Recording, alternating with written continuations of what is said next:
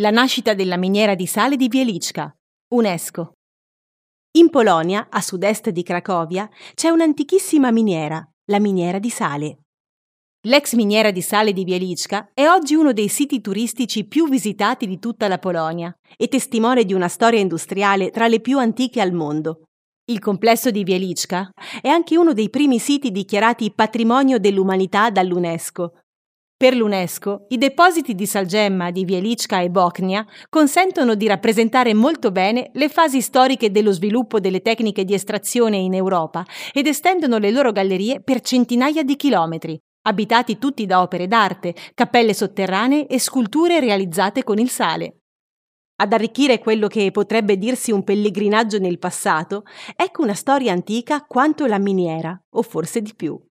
Molto tempo fa, la principessa Kinga Cunegonda, figlia di Bela IV d'Ungheria, fu promessa in sposa a Boleslao V, futuro re di Polonia.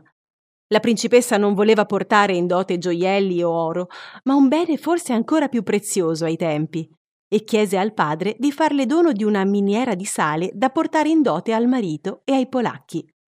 Il sale, dal valore inestimabile all'epoca, era un bene di scambio e permetteva di conservare i cibi, Così il re Bela diede in dono alla sua adorata figlia una miniera di sale che, però, si trovava sul territorio dell'odierna Romania. La principessa si trovò dinanzi a un problema, come trasferire un'intera miniera dalla Romania in Polonia.